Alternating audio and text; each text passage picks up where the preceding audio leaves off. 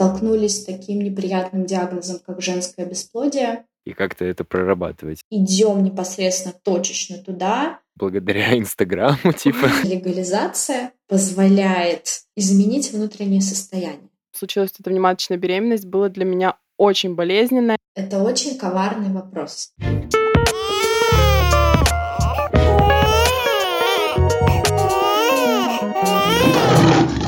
Всем привет! С вами подкаст «Как приучить льва». Меня зовут Степа. Меня Марина. Четыре месяца назад у нас родился сын Лев, и это искренний подкаст о родительстве. Сегодня у нас экспертный гость Полина Ленская. Она перинатальный психолог, и сейчас она расскажет, чем же она таким интересным занимается. Всем привет! Приветствую всех слушателей, всех заинтересованных в материнстве, в том, чтобы ваше психологическое здоровье было на высоте, и вы также могли поддерживать здоровье своих детей. На это направлена в целом профессия психолога. И я как понимаю, сегодня мы углубимся в тему перинатальной психологии. В целом, я про здоровое родительство. Наверное, вот так вот. А, я перинатальный психолог. Работаю я в методе репарационной психологии и терапии. Я работала в фонде «Свет в руках» и поддерживала женщин, которые столкнулись с перинатальной потерей. Я работала в районе 9 месяцев там, получила большой опыт, и потом я погрузилась в свое собственное материнство. И после того, как моей дочери исполнилось 6 месяцев, я вошла активно в частную практику.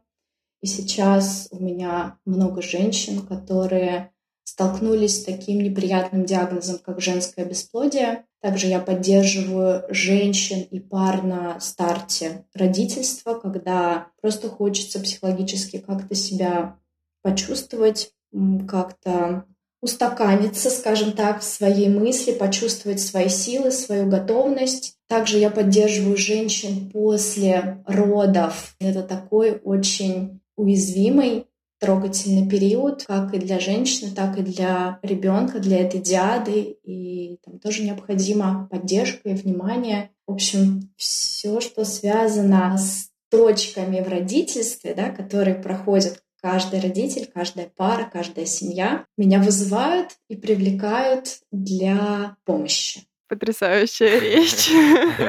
Прям сижу и улыбаюсь. Очень красиво.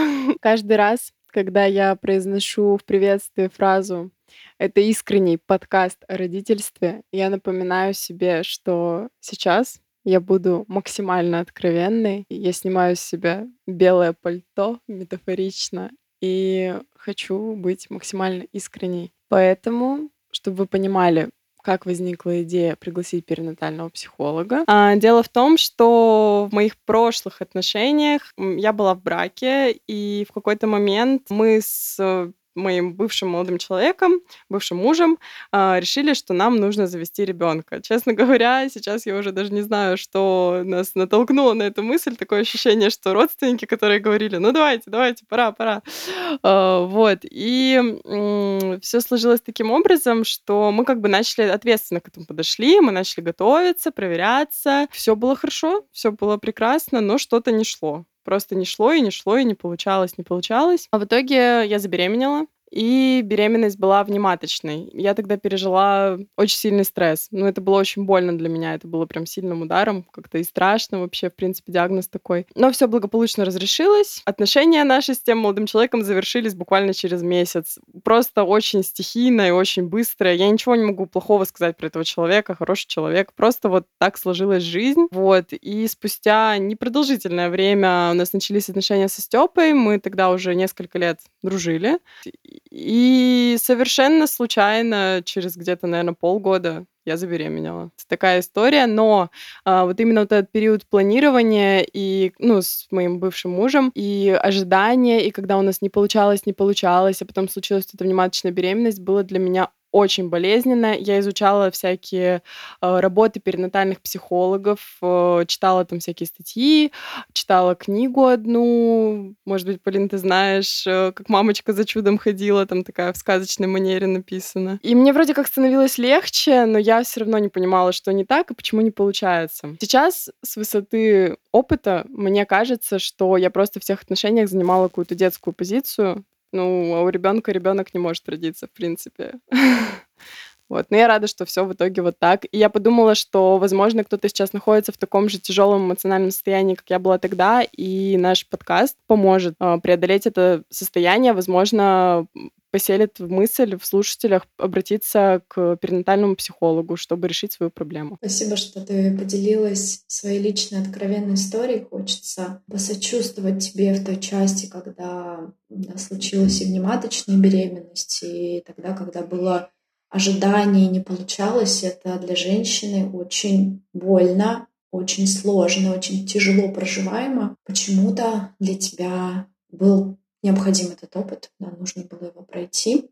И, как мне кажется, ты с достоинством его прошла, и сейчас у тебя прекрасный ребенок, и а, да, на этой части хочется радоваться и поздравлять. Вот. Если есть, есть вдруг какие-то вопросы, можем чуть-чуть порассуждать на эту тему вдруг что-то хочется поднять. Мне было интересно, э, есть ли какая-то вот именно ну, взаимосвязь, вот что именно вот внематочная беременность случилась, то есть не выкидыш, не замершая, а вот именно вот так. Есть ли какое-то психологическое подкрепление к этому? Безусловно, психологическое подкрепление есть. Сейчас очень сложно будет сказать однозначно, почему это так. Можно построить только гипотезы, их будет много. Да, нужно углубляться в историю, в ситуацию, в вашу пару, в то, что происходило в ваших семейных системах, почему произошло именно так, почему внематочная беременность случилась. Да? Как бы если так мы немножко раскроем, развернем логику процесса и телесного процесса, да, то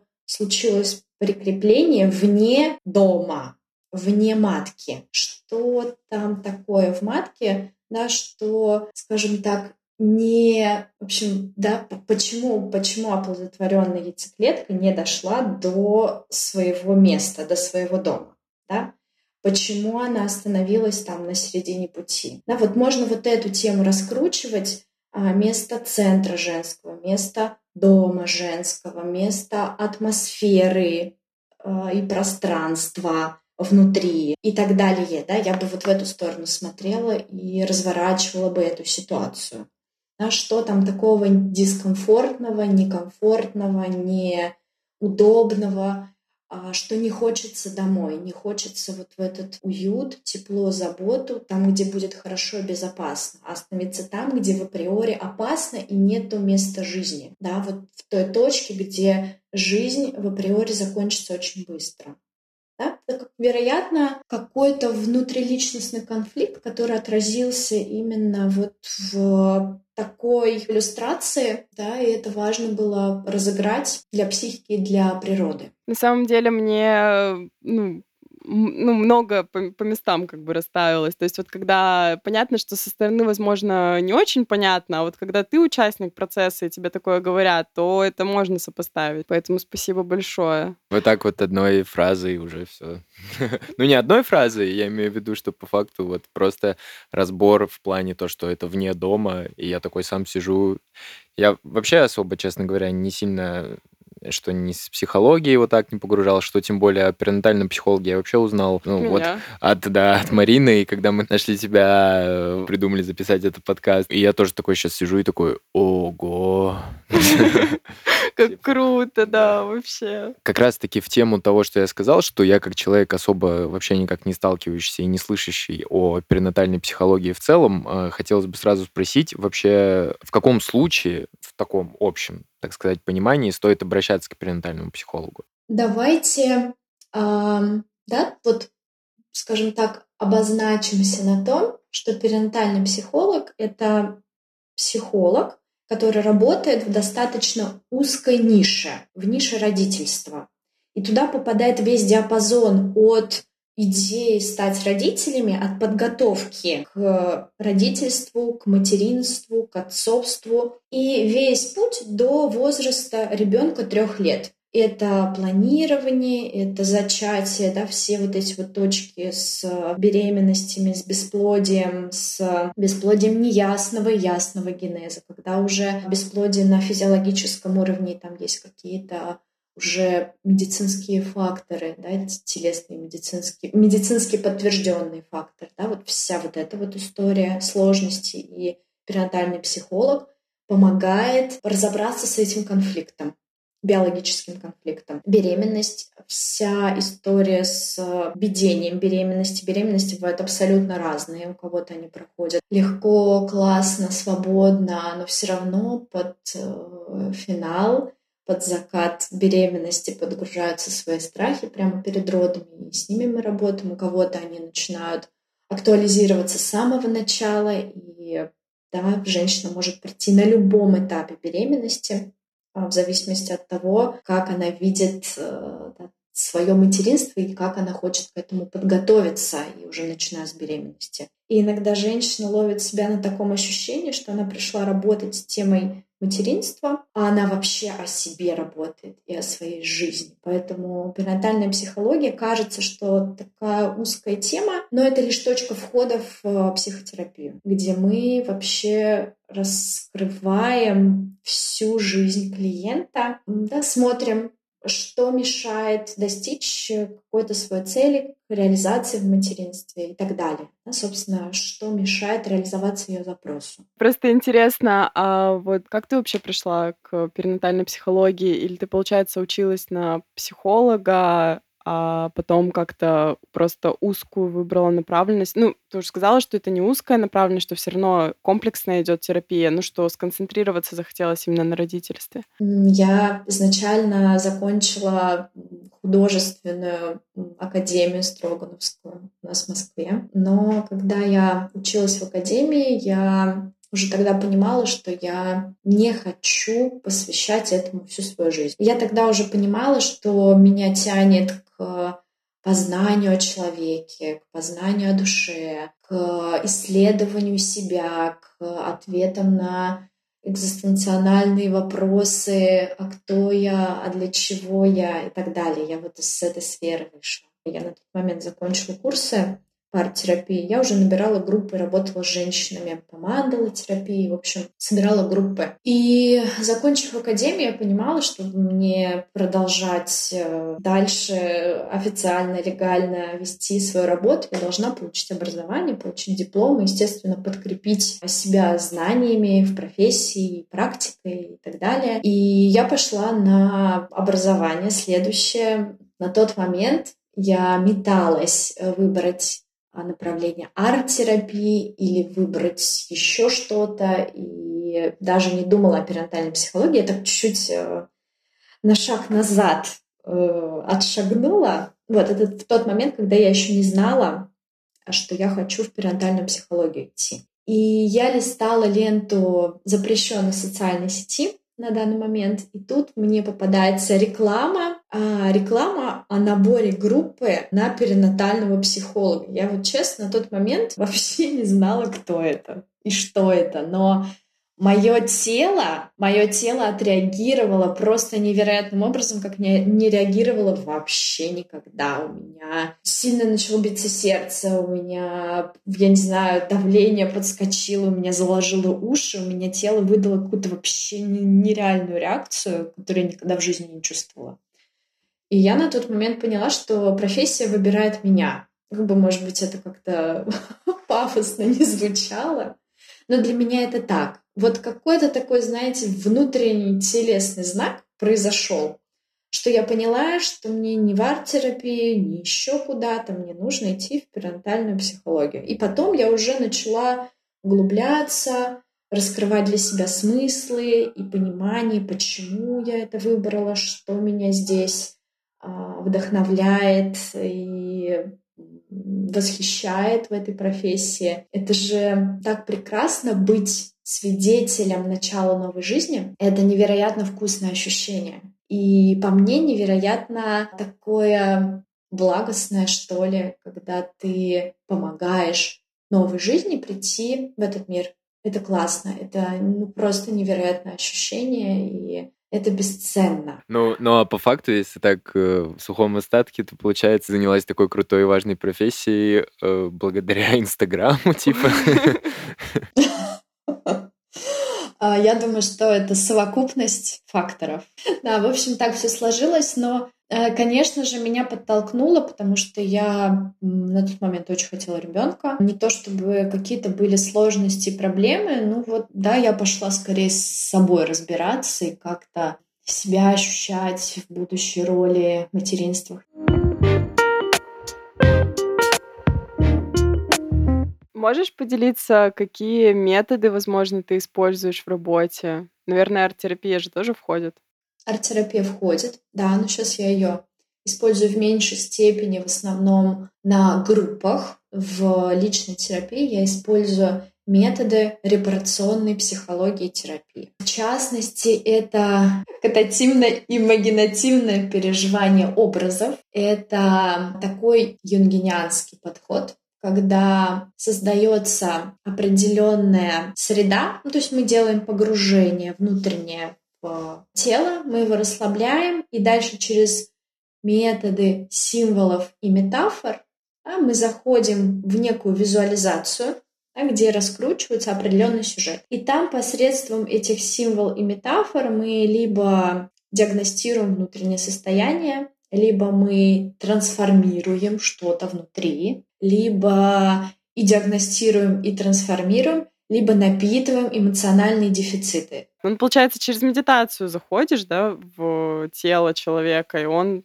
там... Ну, гру- грубо говоря, да. А, то есть через а, практику, через вот эти имагинации, они так так называются имагинации, мы попадаем в глубинные слои психики, базовые архаические уровни, где мы можем там что-то изменить. Это тот возраст, когда мы только рождаемся, когда мы еще пока себя не осознаем абсолютно никак, пока, да, это тот возраст, когда мы общаемся с этим миром невербально, и мы его абсолютно не помним. Да, это возраст от э, нуля до полутора лет. Это наша такая первая ступенечка в развитии, когда мы получаем ощущение базовой безопасности в этом мире и ощущение того, что нам любят. Вот чаще всего прямо на входе в этот мир мы там уже получаем дефициты.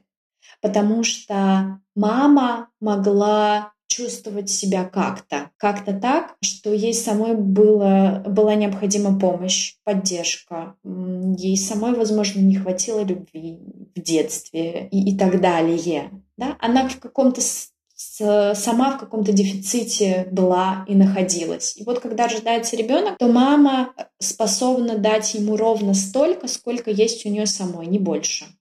И ребеночек, получая дефицит или получая травму на этом первом слое, имеет некое такое диффузное дно, через которое потом энергия, скажем так, просачивается. И вот все вот эти ощущения, что мне недостаточно любят, а буду ли я хорошей мамой, а смогу ли я дать столько своему ребенку, сколько я задумала и сколько хочу. Да, и дальше на эту базу наслаивается ощущение своих внутренних границ, интеграция своей внутренней агрессии, насколько я в контакте с этой агрессией, со своей силой, ощущение своей грандиозности, самооценки, самоценности и так далее. И дальше энергия движется в тему отношений с партнером, насколько хорошо выстраивается коммуникация вообще в целом с партнером и с миром, и с самой собой. Да, там мы говорим уже про такую идентичность. Это я так быстро пробежалась по всем слоям психики, чтобы понимать, что на эту базу, да, так называемого вот этого вот безопасного состояния, наполненности, э, любви нас надстраивается вверх. Вот эти визуализации, имагинации позволяют очень точечно пройти все механизмы защиты в психике, саботаж, вторичные выгоды сопротивления и через метафору попасть именно в тот базовый слой и там додать, чего, было, чего не хватало в детстве. Это то, чем я занимаюсь. Это то, что позволяет женщинам а, сойти вот с той мертвой точки, когда не получается беременность, когда женщина проваливается в ощущении состояния депрессивной после родов. Это то, когда женщина не чувствует своей безопасности не может расслабиться во время беременности, да, то есть это прям такая универсальная вещь, которая будет подходить э, во многих ситуациях и многих случаях. И это только такое начало работы. Вот, это тот инструмент, которым я пользуюсь, а, который даю в терапии. И уже после напитывания выходят на поверхность уже травмы, потому что для этого есть ресурс, для этого есть силы, чтобы можно было с этим разобраться. Да, и мы непосредственно работаем с травмой, да, но только не в беременном состоянии, там есть особые предостережения. И да, работа с трансформацией травмы и доставание ресурсов из этой травмы мы тоже используем для того, чтобы пустить эту энергию в свой запрос. Да? То есть как бы мы двигаем психику в сторону такого центрирования, в сторону взросления, дозревания, да, вот такого становления во взрослости. Вот мы смотрим, где не хватает вот этого ощущения взрослости, стабильности, укрепления внутри себя. Идем непосредственно точечно туда, да, на любом слое это может произойти, и делаем результат. Я слушаю, и мне что-то навеивает какие-то мысли. Я просто очень интересуюсь психологией вообще в целом, и у меня был опыт психотерапии. И я что-то такое слышала, но не могу вспомнить название, какую-то такую вот медитацию. Ну, вот у меня просто слово медитация у меня в голове, что вот ты возвращаешься куда-то к истокам и себя долюбливаешь сам, как взрослый уже. Вот что-то такое я слышала. Да, и, и, и такое может быть и по-разному. Это может быть и в безопасном месте, это может быть да, с использованием таких архетипических метафор, символов, образов э, и так далее. Да? То есть такая, может быть и сборная практика по-разному работает. Важно, чтобы у самого терапевта этот слой был а, закрыт и напитан более чем клиента, поэтому хороший терапевт всегда находится в личной терапии. Обязательно. Это прямо пункт номер один. Если ваш терапевт не находится в личной терапии, я бы задумалась. Такая общая рекомендация, куда смотреть при выборе психолога, это на то, находится он ли он в личной терапии и лично для меня, то, как я выбираю для себя терапевтов, это скорее не по бумажкам и образованиям, хотя это тоже очень важно, но то, насколько да, терапевт находится в своей терапии, это такая общая рекомендация для всех, кто слушает подкаст. А, ну вот ты говоришь, что, получается, идет работа с телом, и тогда у меня вопрос, э, близко ли это к психосоматике? Ну, то есть, есть ли какая-то взаимосвязь вот определенных, скажем так, диагнозов или там проблем? Например, человек приходит, девушка, с э, бесплодием, но которая, у которого нет причин, то есть нет обоснования. Врачи ставят просто потому, что не получается забеременеть. И вот она приходит и говорит, вот у меня такая проблема. И... Или какая-нибудь другая проблема, вот как внематочная тоже беременность. Есть ли такое, что это прям вот как по учебнику, там, э, ты, господи, сейчас скажу, Лиз Бурбо, что там психосоматика, там экземы такая-то, там э, гастрита такая-то. Вот, есть такое или нет? А, давайте да, прямо чуть-чуть пробежимся вообще по термину психосоматика. Психо — это у нас про психику, сома — это у нас про тело, да, соматика. Наша психика и наше тело неразрывно связаны друг с другом. И так как психика — это более тонкая субстанция, скажем так, назовем ее так, то первые процессы начинаются в психике. Если в психике актуализируется какой-то внутриличностный конфликт, и он долгое время не решается. Этот внутриличностный конфликт поддерживается определенным энергетическим внутренним зарядом. И для того, чтобы сдерживать этот заряд, да, всей нашей системе приходится выделять еще большее количество энергии. И вот когда у всех по-разному проходит время, и психика не решает этот конфликт, не решает этот вопрос, то что происходит? А происходит то, что этот заряд внутриличностный, энергетический, он спускается в тело. Он уходит в тело и начинает болеть тело. И начинается уже соматика. И вот тот самый момент переходный, когда внутри есть какой-то конфликт, который не дает женщине забеременеть, к примеру. Но еще нету пока никакого отклика в теле, что есть какие-то соматические нарушения. Это лишь говорит о том, что если с этим не разбираться, то потом ответ найдется в теле чуть-чуть позже. Да, но лучше до этого не доводить, и лучше пойти и разобраться с этим вопросом раньше, пока еще нету никаких сигналов от тела. Потому что в тело опустится. Так мы устроены, так мы работаем. Это и есть психосоматика. Очень сложно здесь разделить. Это психологический слой, это соматический слой. Оно все вот здесь, рядом с нами. И это скорее больше для нашего ума какое-то разделение нужно. Да, но могу сказать точно, что сначала процесс психики запускается, так как он более тонкий. И я скажу больше, что какой-то внутриличностный конфликт, который потом, возможно, отразится в теле, это касается вообще всех заболеваний, да, он а, может быть в рамках одной вашей жизни, а может быть еще дальше, да, скажем так, иметь такую родовую историю. Это называется трансгенерационная травма, когда по поколению передается какой-то вот тот самый внутриличностный конфликт или комплекс этих конфликтов который по поколениям не разрешается, не разрешается, не разрешается. И потом в какой-то точке рождается, к примеру, да, в нашей с вами теме, какая-то девочка, которая потом отрабатывает просто все, все, что было отвергнуто, как-то задвинуто, как-то, когда не обращали на это внимания, да и так сойдет, сложное время, не было инструментов. И тут рождается один человечек, на котором как бы отыгрывается вот тот весь заряд, который прямо летел таким транзитом через всех предков, и вот он так реализуется. Поэтому какой-то такой корень проблемы найти возможно, но сложно, но да, с этим нужно разбираться. Если что-то происходит, и вы можете себе позволить в уме, в первую очередь, то, что психотерапия вам поможет, то брать ноги в руки и вперед пока это не перешло на ваше тело. Потому что как потом происходит исцеление?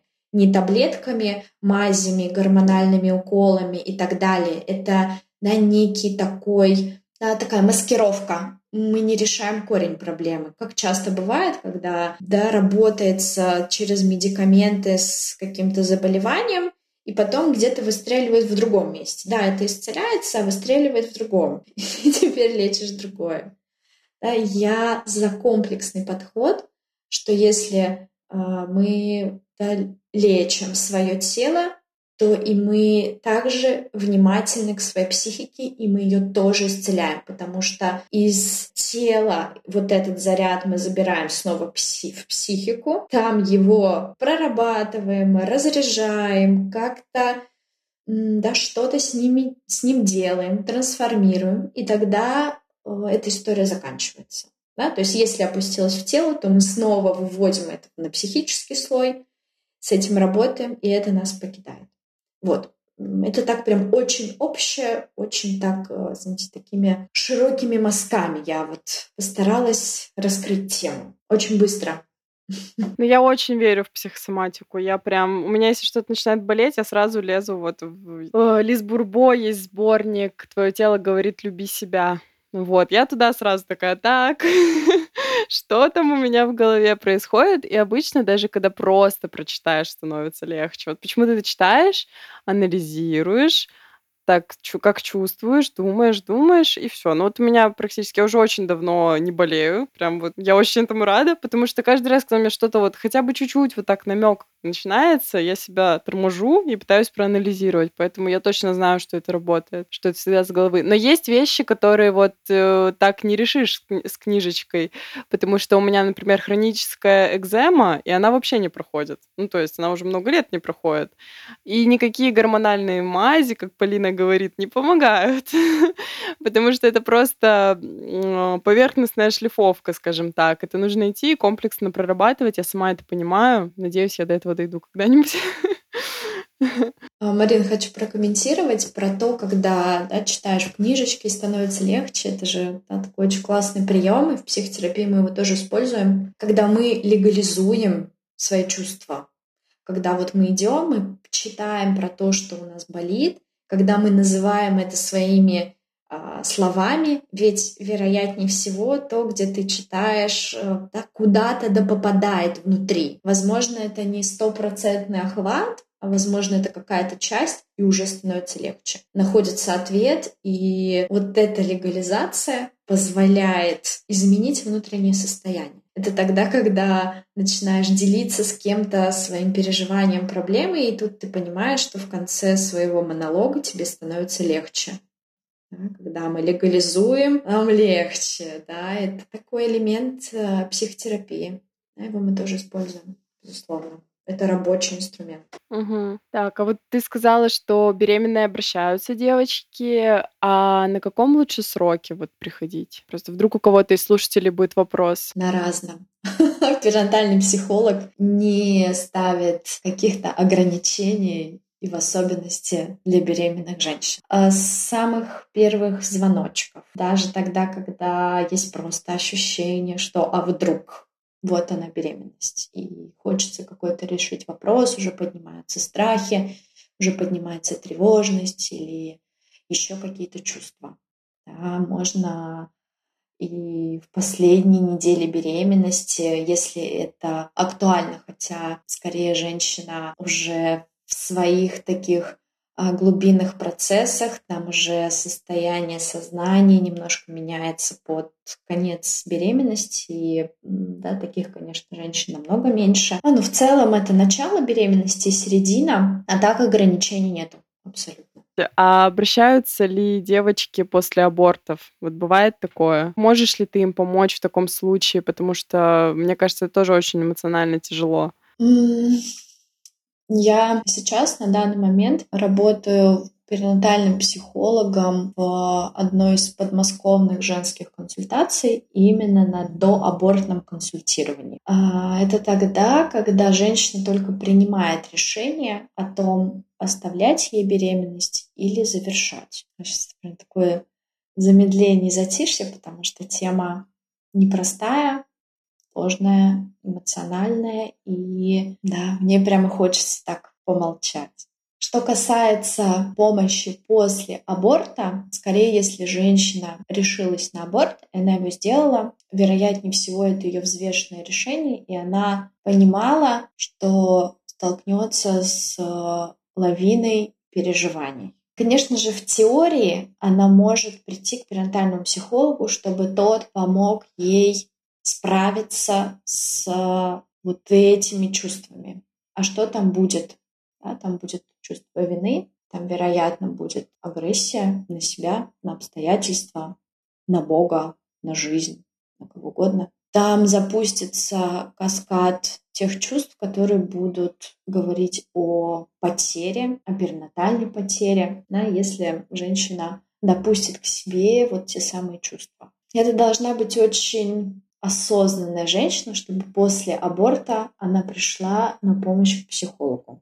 А, то есть это немножко так режет реальность, почему женщина не воспользовалась помощью перед абортом, и она придет после. Да, вот я как бы пытаюсь моделировать эту ситуацию, что в теории да, но на практике я думаю, что очень малое количество коллег могли бы сказать, что такие кейсы у них есть. Угу.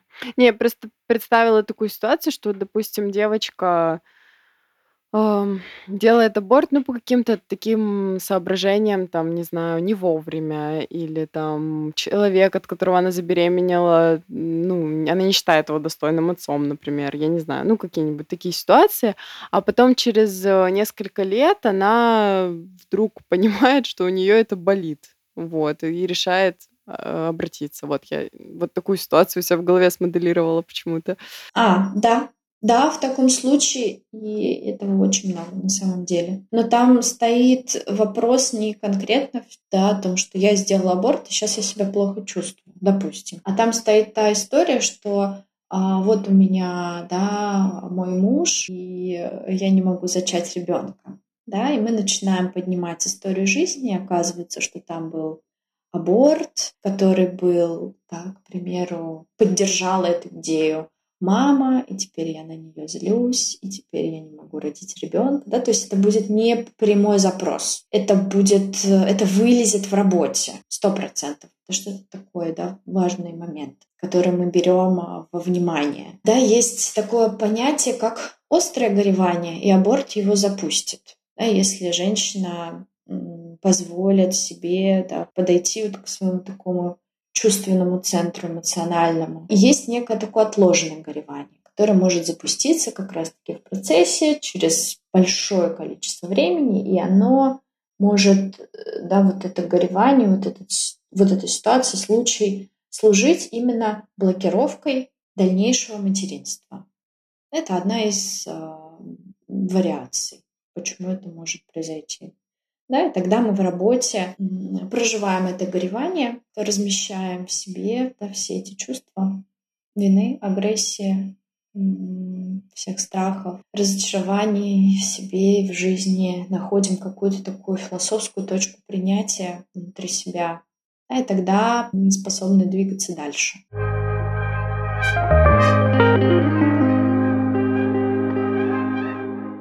А еще вот такой вопрос с мужской части этого подкаста. Вообще, бывали ли случаи вот в твоей практике, и если не было, то, может быть, ты слышала от других каких-то, от коллег, так скажем, когда именно папы, то есть мужчины, обращаются к перинатальному психологу? Я признаю, что в моей практике не было таких случаев, чтобы пришел именно папа и обратился с каким-то запросом, связанным с родительством. В основном это инициатива женщины, которая продает эту идею своему мужу, что нужно получить какую-то квалифицированную помощь по какому-то запросу. Но я хочу напомнить, что мужчина тоже имеет чувства, переживания и эмоции. Мужчина также находится в родовой системе, и когда появляется ребенок, его система начинает расширяться, расшатываться, и он попадает тоже в кризис. Рождение ребенка, несмотря на то, что это такой светлый, потрясающий, счастливый для большинства людей момент, но это кризис семейной системы, потому что семейная система больше не может быть в том составе, в котором она находилась до этого момента. Она теперь принимает нового человека, и э, она теперь должна адаптироваться к этим изменениям. Начинают происходить какие-то новые процессы, потому что, да, это такая новая точка в системе, через которую что-то будет происходить. И для всех это по-разному. Плюс э, мужчина, э, будущий отцом, когда вот, да, получает вот этот прекрасный завернутый конвертик с э, младенцем, э, он начинает осознавать, что его роль расширяется. Он теперь не просто муж, мужчина, сын, брат э, или еще кто-то, он теперь еще и отец. И это тоже переживание. Мужчины редко обращаются по этому поводу, хотя сейчас количество мужчин в терапии растет, но в перинатальной психологии э, сейчас их не так много. Они тоже могут обращаться по, по своим вопросам, потому что я точно знаю, что они имеют свои переживания по разным темам. Они могут переживать за свою женщину, они могут переживать за то, как устроится их быт,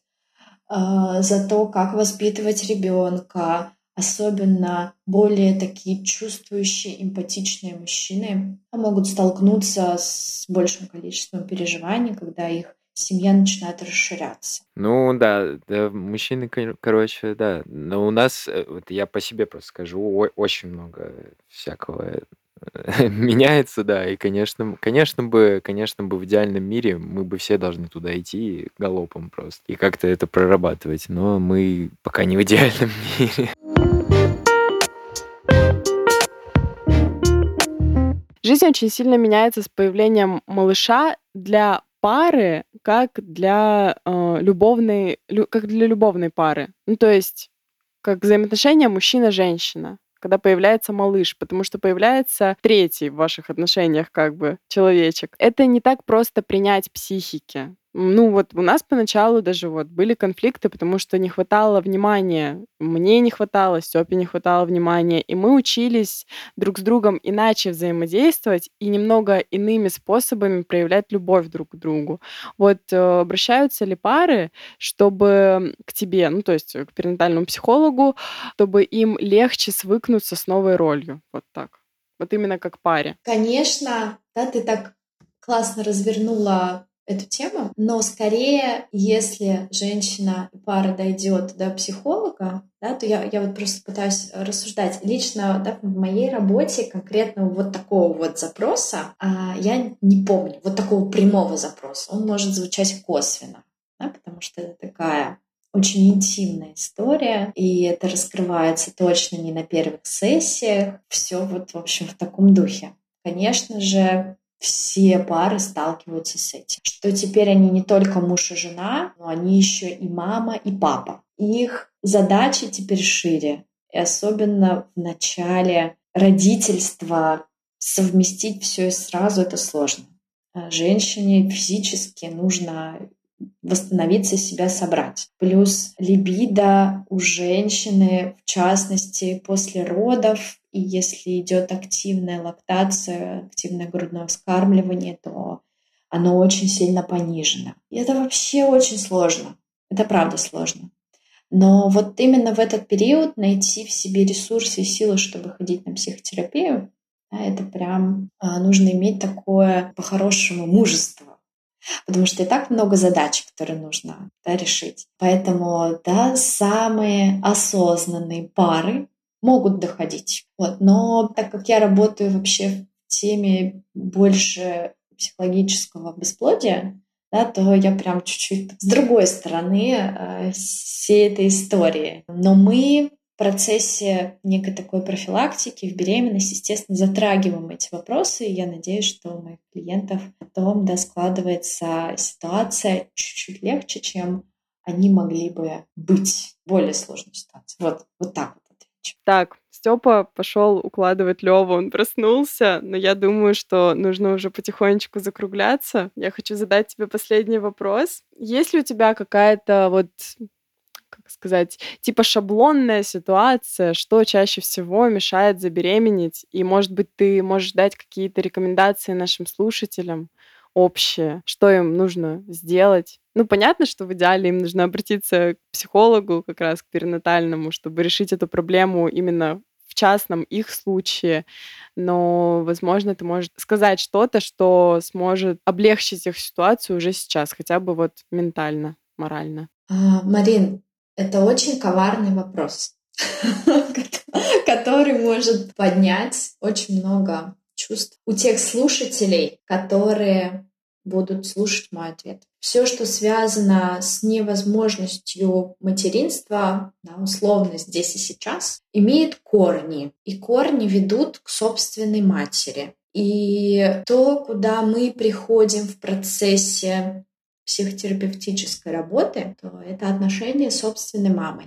Девушка, слушая сейчас эти слова, которая имеет какие-то трудности в зачатии ребенка, может сказать, да у меня все прекрасно с мамой. Но поверьте, что если бы было все прекрасно, если бы мама изначально с детства транслировала, что материнство — это естественно, это легко, это радостно, это прекрасно, это счастливо, она бы своим примером подкрепляла бы эти установки о том, что материнство — это естественно очень, то сейчас не вызывало бы вопросов, а почему у меня не получается. Поэтому собственное материнство имеет проекцию на отношения ребенка со своей мамой.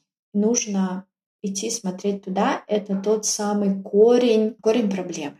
Это первый момент. Сейчас просто, да, на подумать, поразмышлять, поосмыслить. И выдать готовый просто ответ — это вообще не решить ситуацию. Потому что а можно я тут сейчас еще спрошу? Да. А, а если, ну просто вот у меня такая ситуация, если мамы нет, ну вообще в живых, ты не можешь никак решить эту ситуацию. То есть ты не можешь с ней пообщаться, наладить отношения, или это не важно? Ну, то есть важно наладить их типа в голове, да, в своей.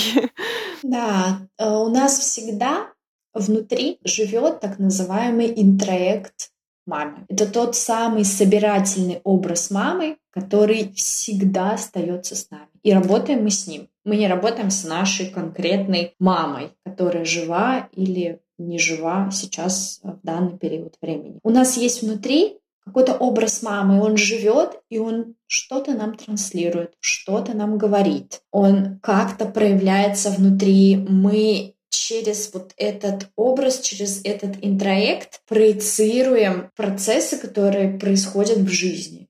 Мы на кого-то эту маму проецируем, да, нам этот человек или это обстоятельство или эта ситуация может быть вообще в голове никак не связана да, но она будет нас отсылать к отношениям с мамой. Конечно же, мы работаем над исцелением отношений внутренних между ребенком и родителем, между девочкой и матерью, да, если мы про материнство говорим. Потому что мама внутри это такой собирательный образ. Да, если мы углубимся в то, как устроена наша психика, как она формируется, то на каждом возрастном этапе для нас мама разная, потому что у нас включаются разные задачи, да, разные сенситивные периоды, в которых мы что-то познаем, в которых мы должны что-то для себя новое взять в этой жизни. И мама может по-разному к нам проявляться. Да? Сейчас вот просто банальный такой пример, очень быстрый. Маленький ребенок, да, и, допустим, не знаю, три месяца ему, он такой вот маленький, как кабачок, лежит, и вот мама ходит, умиляется, она за ним ухаживает, эм, да, дает ему свою любовь, вот он смотрит на нее, и вот у них э, такая диада, такая любовь и идиллия, да, и если мамы, да, вот то самое чувство базовой безопасности встроено в нее, да, она может это транслировать ребенку. И следующий этап развития, да, который начинается ближе к полутора к двум годам, когда ребенок уже совсем другой, когда у ребенка появляются зубы, когда ребенок уже начинает ходить и бегать, когда ребенок начинает все крушить, и он начинает показывать свою плохость. И он должен это пройти, он исследует в этот период то, что его любят, когда он и хороший, и условно плохой, когда он может проявляться по-разному, и его мама примет по-разному. А готова ли мама принять его вот таким, другим, когда он не просто прекрасный малыш, который просто лежит и улыбается, а когда он, я не знаю, рассыпает, крушит все вокруг. Когда он неудобный. Когда он неудобный, да. Когда он вот такой. Способна ли мама? И способна ли мама его выдержать, выдержать эти чувства и свои чувства, и чувство ребенка, потому что он там исследует границы, свою плохость. Так вот, мама — это та, которая милая и улыбается и дает любовь, и плюс мама, когда она не может выдержать ребенка в этот период, когда ребенок буквально активизирует в маме чувство гнева, агрессии и ярости, и мама не может с этим справиться, и она проявляется к ребенку так, да, что она не может этого выдержать, и она на него эти чувства выливает и сливает, то мама и такая. И с каждым возрастом до 7 лет формируется материнский образ, и он разный абсолютно, потому что мы проходим разные этапы формирования нашей психики.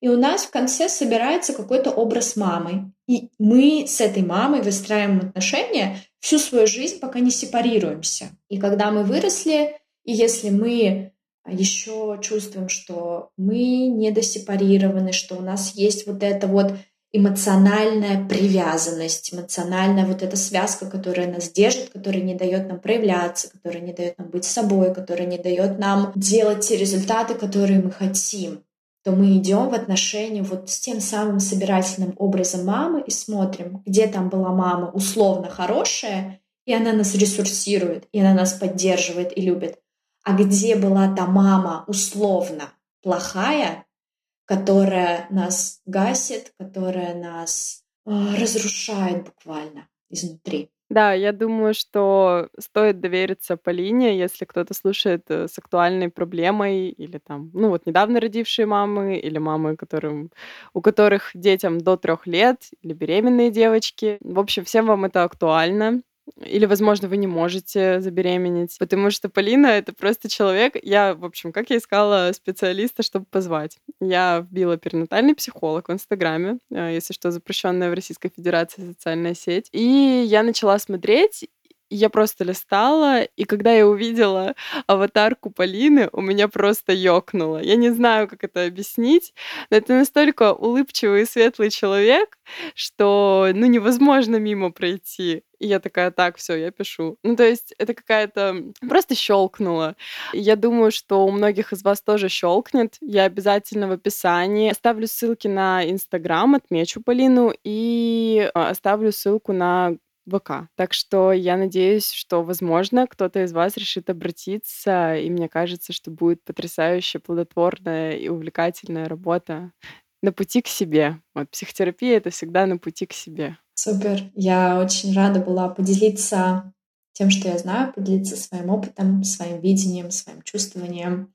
Я правда очень люблю свою профессию и хочу, чтобы материнство было в удовольствие, чтобы родительство было ресурсным, здоровым, чтобы дети рождались в атмосфере любви, принятия, в том самом пространстве, где они могут становиться собой. Это очень круто.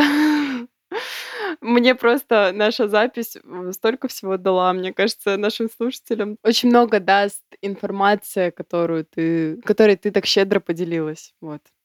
Потому что это невероятно, прям вот какая-то психотерапия у меня была. Это только теория, в практике еще интереснее, потому что мы смотрим непосредственно в вас, в вашу жизнь, да, это ко всем слушателям, в вашу личную персональную историю. И, ну, это невероятное чувство. Это стоит испытать на себе сто процентов всем. Спасибо тебе огромное, что ты к нам пришла. Вообще просто это невероятно. Я сидела всю запись и просто улыбалась. Жалко, что у нас не получилось с видео. Ты бы, наверное, удивилась, как я свечусь. Мне было очень круто. Это очень интересно. И Степе тоже, у него тоже горели глаза. Он просто сейчас отошел и не может за себя сказать. Вот. А, ну, короче, мы очень кайфанули. Спасибо тебе большое. Это невероятно ценно. Спасибо, что даете возможность нести эту информацию в мир. Пусть счастливых родителей и детей становится больше.